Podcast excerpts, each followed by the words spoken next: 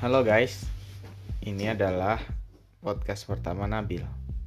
Nabil siang ini tadi pagi deng, bukan siang ini.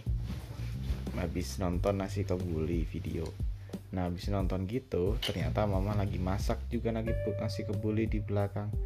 Gara-gara habis nonton terus nyium baunya, eh langsung lapar. Langsung dia minta makan. Ya Bil ya?